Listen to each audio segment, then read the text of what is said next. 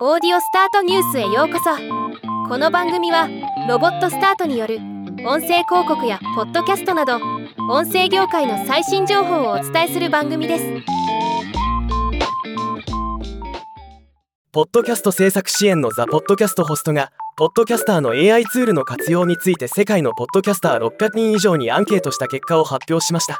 今回はこの調査結果を紹介します。チャット GPT のような AI ツールを使っていますか？まず過半数以上となる58%のポッドキャスターが AI ツールを全く使用していないと回答しました。そして AI を使っていない理由として特に目立ったのは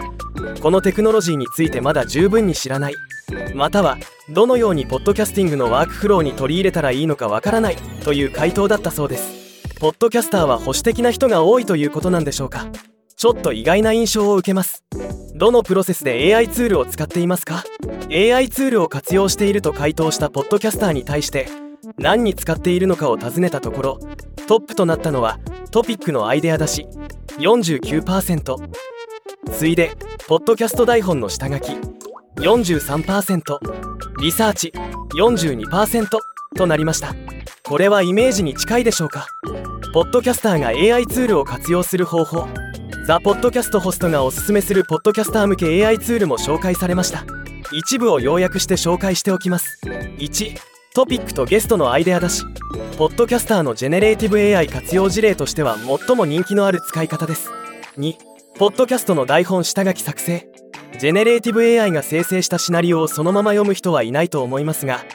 インスピレーションやユニークな新しい視点を与えてくれることもあります。またゲストや共同ホストに向けてクールで面白い質問を AI に考えさせることもできます。3リサーチ。エピソード公開前にトピックについて十分な調査が必要です。間違った情報を発信することはリスナーからの信頼を失う可能性が高いからです。そうならないためにファクトチェックをジェネレーティブ AI で対応するのも良い活用例です。ただし最新のニュースが反映していないこと必ずしも正しい答えが返ってくるとは限らないことを前提に複数のツールでチェックする必要はあります。4ショーノート作成。エピソードの要約文となるショーノートを AI に作ってもらうのは良い活用事例です。もちろんそのまま使えるとは限らないので必ず人間がチェックして修正が必要あれば対応してから使うというスタンスが必要です。ここで紹介されていないポッドキャスター向けの AI 活用法としてオーディオスタートニュースではカバーアート生成文字起こし音声合成読み上げなどでも AI を活用しています。参考になればと思います。ではまた。